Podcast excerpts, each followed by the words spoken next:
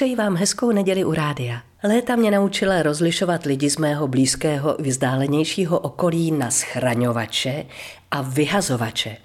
A rovnou se hrdě hlásím k té první kategorii se specializací na skleničky a krabičky. Nevím, možná jde o nostalgický pozůstatek dob předsametových, kdy jsme schovávali každou barevnou igelitku, opletené lahve od vína posloužily jako sváteční svícen, Áčkem mezi deodoranty bylo z NDR tajně dovezené fáčko a zavařovací sklenice od okurek se museli uchovat pro příští bohatou úrodu. V pokročilejší době plastové jsem spolu se sklenicemi začala schovávat krabičky všech velikostí.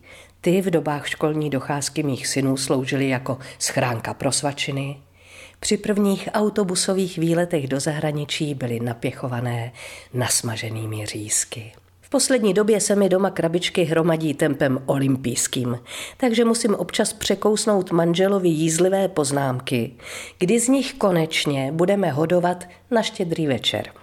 Ale jsem v tomhle ohledu žena statečná a vytrvalá, protože dobře vím, že dřív nebo později nadejde čas, kdy krabička právě téhle velikosti bude ta pravá. Sice se v mé hlavě občas odehrává dialog ve stylu neměla bych tohle přece jen vyhodit.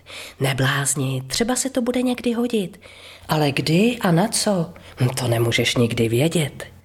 Přesto se stala jedna z kuchyňských skříněk třináctou komnatou, kterou opatrně pootevřu jen tehdy, je-li třeba doplnit její útroby dalším skleněným nebo plastovým úlovkem. Moje schromažďovací vášeň samozřejmě vyžaduje samotu.